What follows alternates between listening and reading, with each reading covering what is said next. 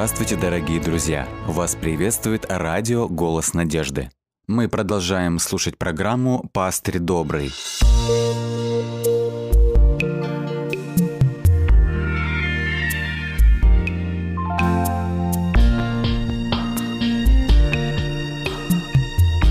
Программа «Пастырь добрый». В эфире программа «Пастырь добрый». Книга Откровения, третья глава.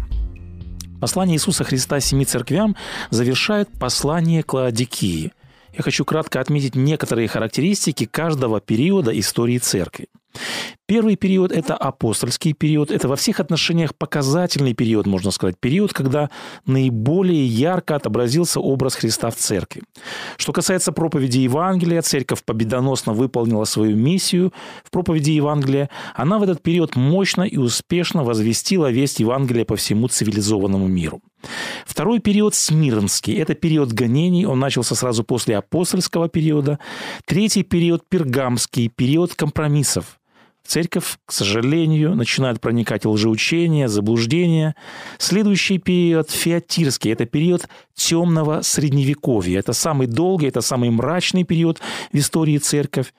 Христос более всего уделил время для обличения в этот период. В церкви укоренились в этот период все ереси, которые отвергались до этого. Феатира, образно говоря, это дно духовного состояния церкви. Следующий период период высокого средневековья – это период Сардиса. В это время возникает инквизиция, были сожжены тысячи людей за инакомыслие, за несогласие с церковью. Это же и период реформации.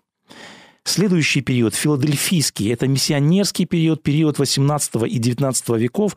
Церковь как никогда начала миссионерское движение.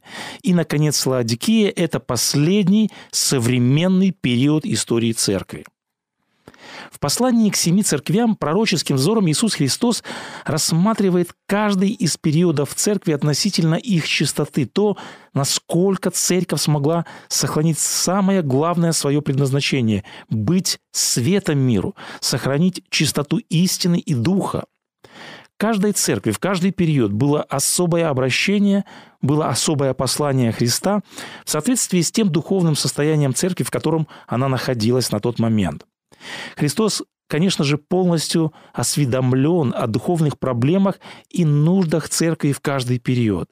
Христос как мы помним, в первой главе книги Откровения сказано, он ходит посреди светильников, то есть он все знает, ничего не ускользает от его взора. Он знает о том, что к примеру, в Ефесе церковь утратила первую любовь. Он знает, что Смирна страдала от гонений и была в полном, постоянном страхе относительно своего будущего и своей жизни. Он знает, что Бергам стал делать уступки лжеучениям и идти на различные компромиссы с заблуждениями. Он знает, что в Феатире укоренились все ереси. Он знает, что Сардис был духовно мертвый, но все же там были заложены основы реформации. Он знает, что Филадельфия была малочисленна и слаба для масштабного миссионерского движения. И, конечно же, он знает о положении дел, которое э, обстоит в современной церкви Ладикии. Каковы ожидания Иисуса Христа? Какова особая миссия у церкви последнего времени? Апостол Иоанн пишет, Откровение, 18 глава, 1 стих. После сего я увидел иного ангела, сходящего с неба и имеющего власть великую. Земля осветилась от славы его. Чтобы осветить светом всю землю, необходим источник, который подобен солнцу. В первой главе Христос явился Иоанну, если мы помним, в солнечном свете, в солнечном сиянии. В 12 главе Иоанн видит жену, облеченные в солнце. И в 18 главе и он видит ангела, от света которого осветилась вся земля. Это образное выражение миссии церкви последнего времени. Подобный образ Иоанн видит и в 14 главе. Там он видит трех ангелов посреди неба, и эти ангелы провозглашают вечное Евангелие всем племенам, языкам и народам. Ангелос с греческого языка означает «вестник», то есть миссия церкви – это всемирное возвещение Евангелия. Мы видим, что миссия церкви последнего времени как никогда масштабна, как никогда грандиозна. Слава, свет церкви должны будут способны охватить всю землю и приготовить мир к возвращению Иисуса Христа. Филадельфия начала это великое дело благовестия. Однако сказано, что их было совсем мало. Ладикия в силе духа призвана завершить проповедь вести Евангелия. В книге Откровения – Господь показывает, что были периоды в истории церкви, когда была поражена только третья часть солнца. После этого ситуация стала еще хуже.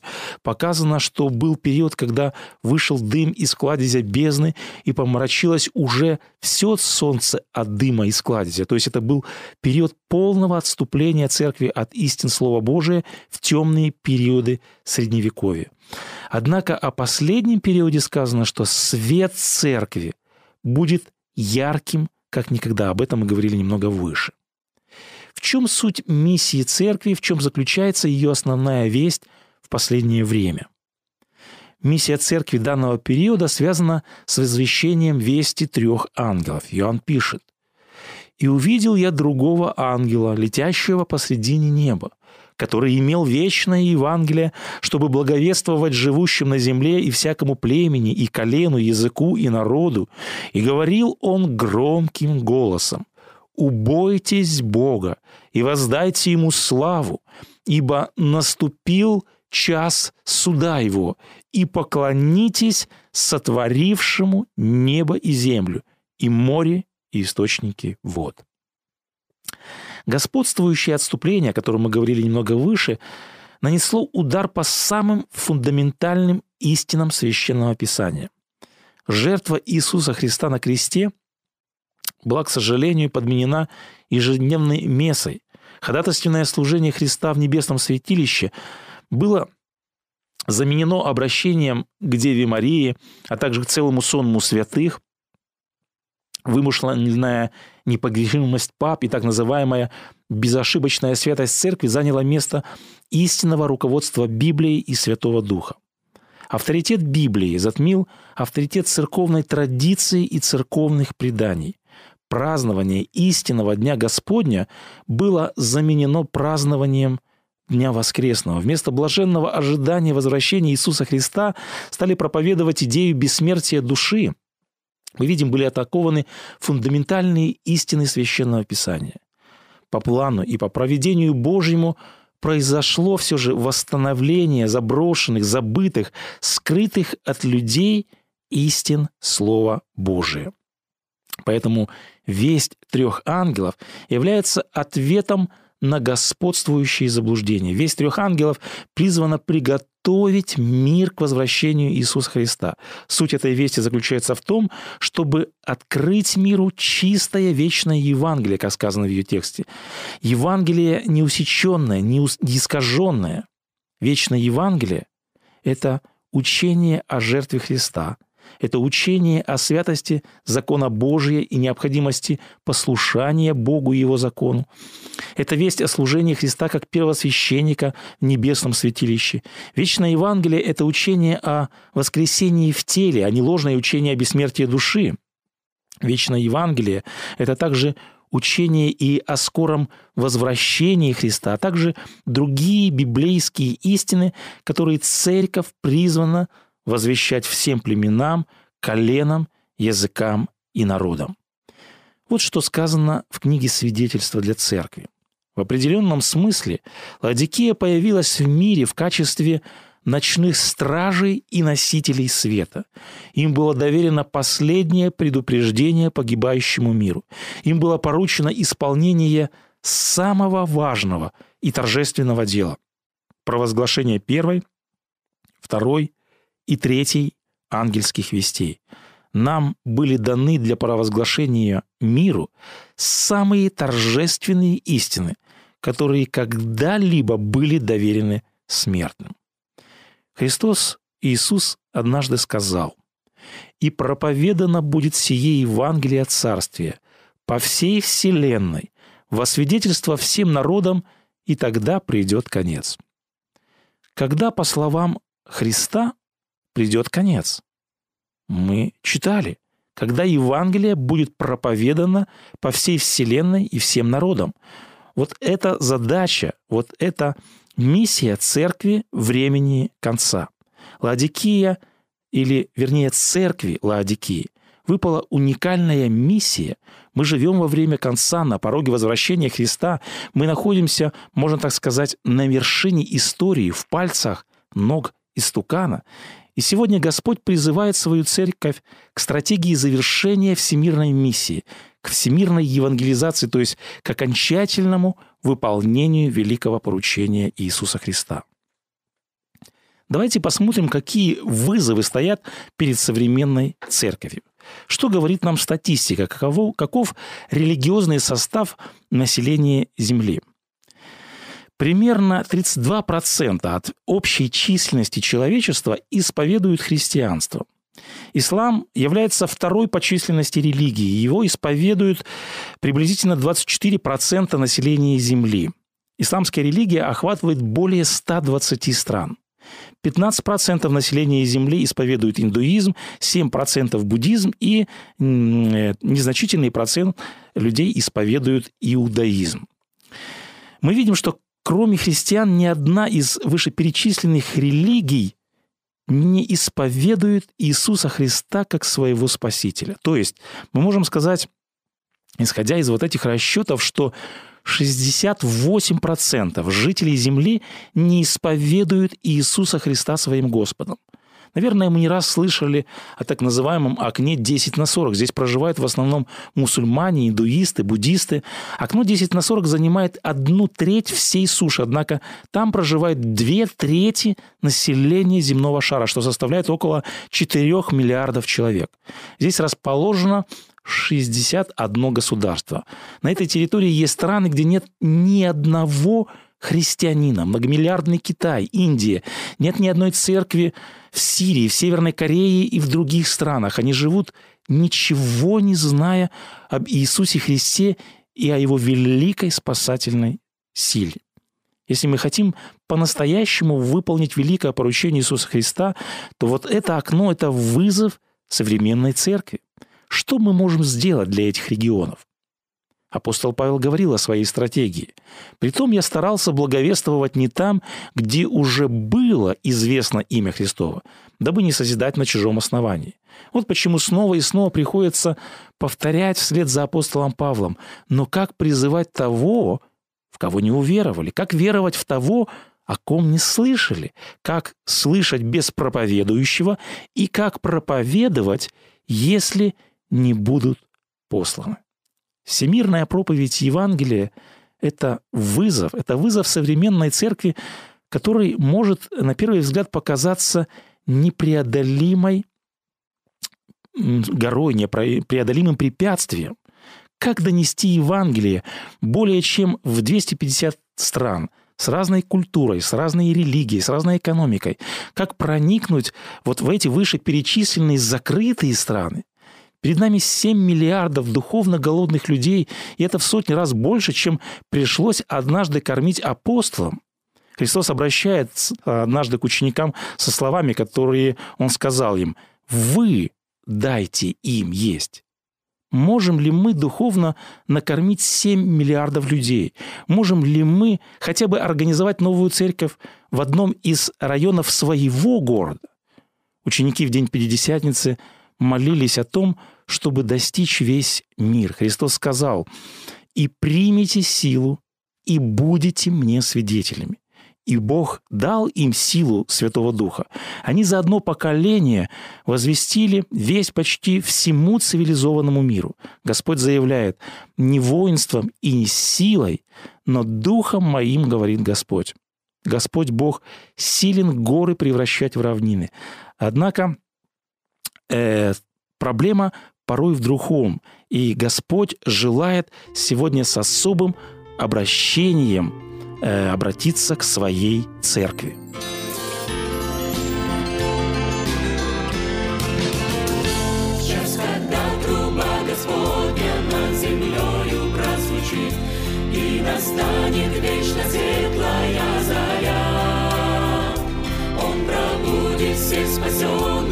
Он пробудит всех спасенных спящих мраке от сна.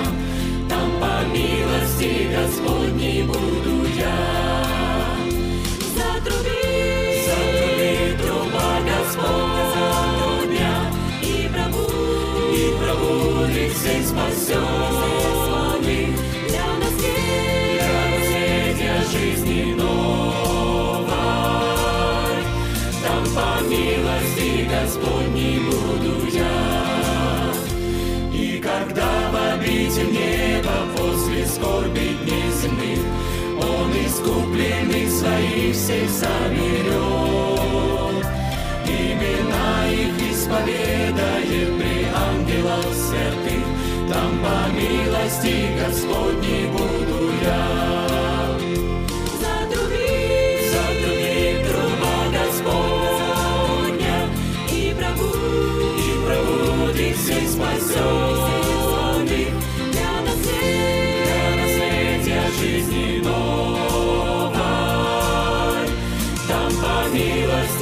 Господней буду я.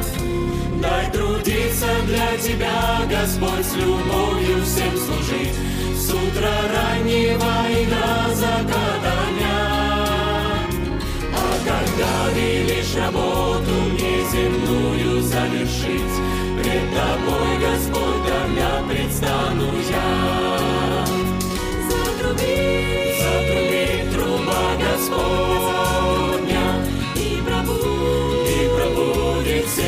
всех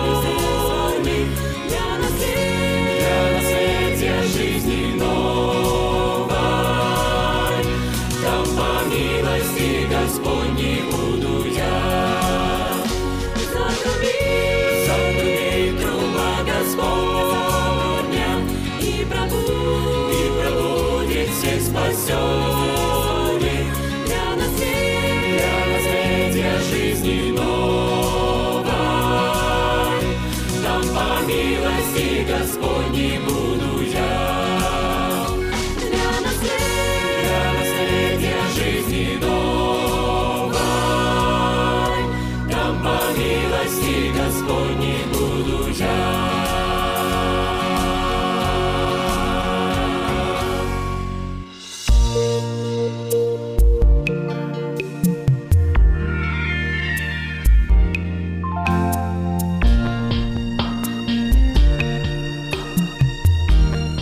Программа «Пастырь добрый». Мы говорили о том, что перед церковью последнего времени стоит грандиозная задача. Давайте посмотрим, как Христос оценивает свою церковь последнего времени, как она справляется со своей миссией, как светит светильник Лаодикии, каково духовное ее состояние. Оценка Христа начинается с очень серьезного обличения. Христос говорит, «Знаю твои дела». Ты не холоден, не горяч. О, если бы ты был холоден или горяч, но как ты тепл, а не горяч и не холоден, то извергну тебя из уст моих. Ибо ты говоришь, я богат, разбогател, и ни в чем не имею нужды, а не зная, что ты несчастен, и жалок, и нищ, и слеп, и наг. Христос верно определил характеристики церкви прошлых периодов. Христос не обшибся с характеристиками прошлых лет – он хорошо знает и нас, Он хорошо знает наше состояние. Господь дает оценку нашему времени безошибочную. Обратите внимание, как Христос представляет себя Ладикии, как Он характеризует себя. Он идентифицирует себя с тремя титулами. Он говорит, так говорит «Аминь», свидетель верный и истинный, начало создания Божия. Почему Христос представляется в таких характеристиках? Во-первых, Христос называет себя титулом «Аминь». Что значит это слово? Э, в древнееврейском слово «аминь» означает «истина». Это подтверждение или гарантия утверждения как абсолютно истинного и достойного доверия. Этот титул напоминает нам текст из книги пророка Исаия, 65 главы, где Бог назван Богом истины. В Евангелии Иисус часто начинает заявление словами «Истина, истина, говорю вам». Или, как в оригинале это звучит «Амен, Амен». Итак, почему Христос представляет себя именем Аминь? Потому что он хочет удостоверить, что его свидетельство, что его оценка состояния церкви последнего времени – истина. Об этом Христос говорит и во второй паре слов. Христос усиливает эту идею. Он говорит, «Я свидетель верный и истинный». Он свидетель, которому можно доверять. И, наконец, третье, Христос говорит, «Я начало создания Божия». Христос – Творец неба и земли, Он имеет абсолютную власть над миром, поэтому Его Слово имеет силу, Его Слово имеет власть, Его Слово имеет авторитет, Его Слово истина так же, как и истина то, что Он Творец неба и земли. Вот в чем уникальность этой вести говорит сам Творец неба и земли, оценивает сам Христос, предвидел сам Христос, заверение Христа в истинности Его слов свидетельствует о том, что ни в ком не может возникнуть недопонимание относительно диагноза, который он поставил, или же сомнения в получении исцеления у великого врача. Послании к Ладикии нет ни одной похвалы, нет ни одного одобрения, в отличие от других посланий. С другой стороны, если мы сравним вот это обличение Христа с теми, которые он давал другим церквам, обличение Ладикии – это самое строгое. Ни к одной церкви Христос не обращается так сурово. Посмотрите, каков язык, как Христос говорит – так как ты тепл, я извергну тебя из уст моих, я сдвину твой светильник, я накажу тебя. Почему обличение такое строгое, как ни к одной церкви? Почему Христос более всего смущен, огорчен? Почему Господь ожидает, что в период времени конца свет церкви будет ярким, как никогда в истории? Давайте посмотрим, какие несравненные преимущества есть у церкви последнего времени. Во-первых, мы сегодня находимся на вершине истории. Как никогда у нас есть богатый опыт истории прошлых веков. Пусть даже, конечно же, не лестный, но ведь в этом и вся ценность. На уроках прошлого, как правило, учатся. Мы можем проследить взлеты, мы можем проследить падение церкви, мы можем анализировать, почему, как и когда и почему это случилось. Говорят, что те, кто не учатся урокам истории, обречены на повторение ошибок. Исаак Ньютон как-то заметил, мне удалось заглянуть дальше, чем другим, потому что я стоял на плечах гигантов. Чтобы быть на страже, не допустить повторения ошибок истории, необходимо учиться тем урокам, которые нам преподает история. Еще одно несомненное преимущество. У церкви последнего времени как никогда есть доступ к Слову Божьему, к Священному Писанию. Как никогда и как никому нам открыта полнота Евангелия. Нам дано больше всего света. Один автор как-то сказал, имея такой опыт прошлых веков, имея такое полное откровение от Иисуса Христа, христиане времени конца должны быть, обратите внимание, как говорит автор, самыми благочестивыми, самыми ревностными, самыми похожими на Христа людьми на земле. Еще один фактор. Еще недавно люди жили оседло, не было дорог, не было транспорта, не было средств передвижения. Тысячелетиями в плане научно-технического прогресса ничего не менялось. Что изменилось сегодня? Сегодня, как никогда, есть возможность свободно передвигаться в любую точку мира. Как никогда у нас есть в распоряжении средства массовой информации. И, наконец, как никогда, сегодня мы стоим ближе всего к возвращению Иисуса Христа. Книга Откровения показывает, где находится церковь последнего времени на шкале истории. Я хочу обратить внимание на важную динамику в послании к семи церквям. Ефесской церкви Христос говорит «Скоро приду». Смирно. Христос говорит «Приду и дам тебе венец жизни». Пергам. Покайся, а если не так, то скоро приду к тебе. Феатира. Что имеете, держите, пока приду. И далее, обратите внимание, происходит интенсификация вести. Сардис, если же не будешь бодрствовать, то я найду на тебя как тать. Филадельфия, се гряду скоро, говорит Христос. А Ладикии уже Христос говорит, се стою у двери и стучу. Христос говорит, я уже у двери, я уже стучу, времени уже нет. Что мы видим? Мы видим, что Иисус в каждом последующем послании подразумевает, что он становится все ближе и ближе к своему возвращению. Ладикия встречается со Христом, который стоит уже у двери. Почему Христос предупреждает о близости судов и своего пришествия? Для того, чтобы церковь могла понять всю серьезность, всю важность времени, всю серьезность и важность миссии, чтобы церковь в конечном итоге успела не только сама приготовиться к встрече Господа, но и успела приготовить мир, чтобы его не постигли суды. Осознание времени конца, осознание близости возвращения Христа должно церковь последнего времени всколыхнуть, потрясти земную беспечность, приготовить народ встречать Господа, привести к изменению характера и к небывалому ревностному служению. Итак, мы видим, что у церкви последнего периода, как ни у кого, есть особые преимущества, но в то же время мы должны сказать, что это и особая ответственность.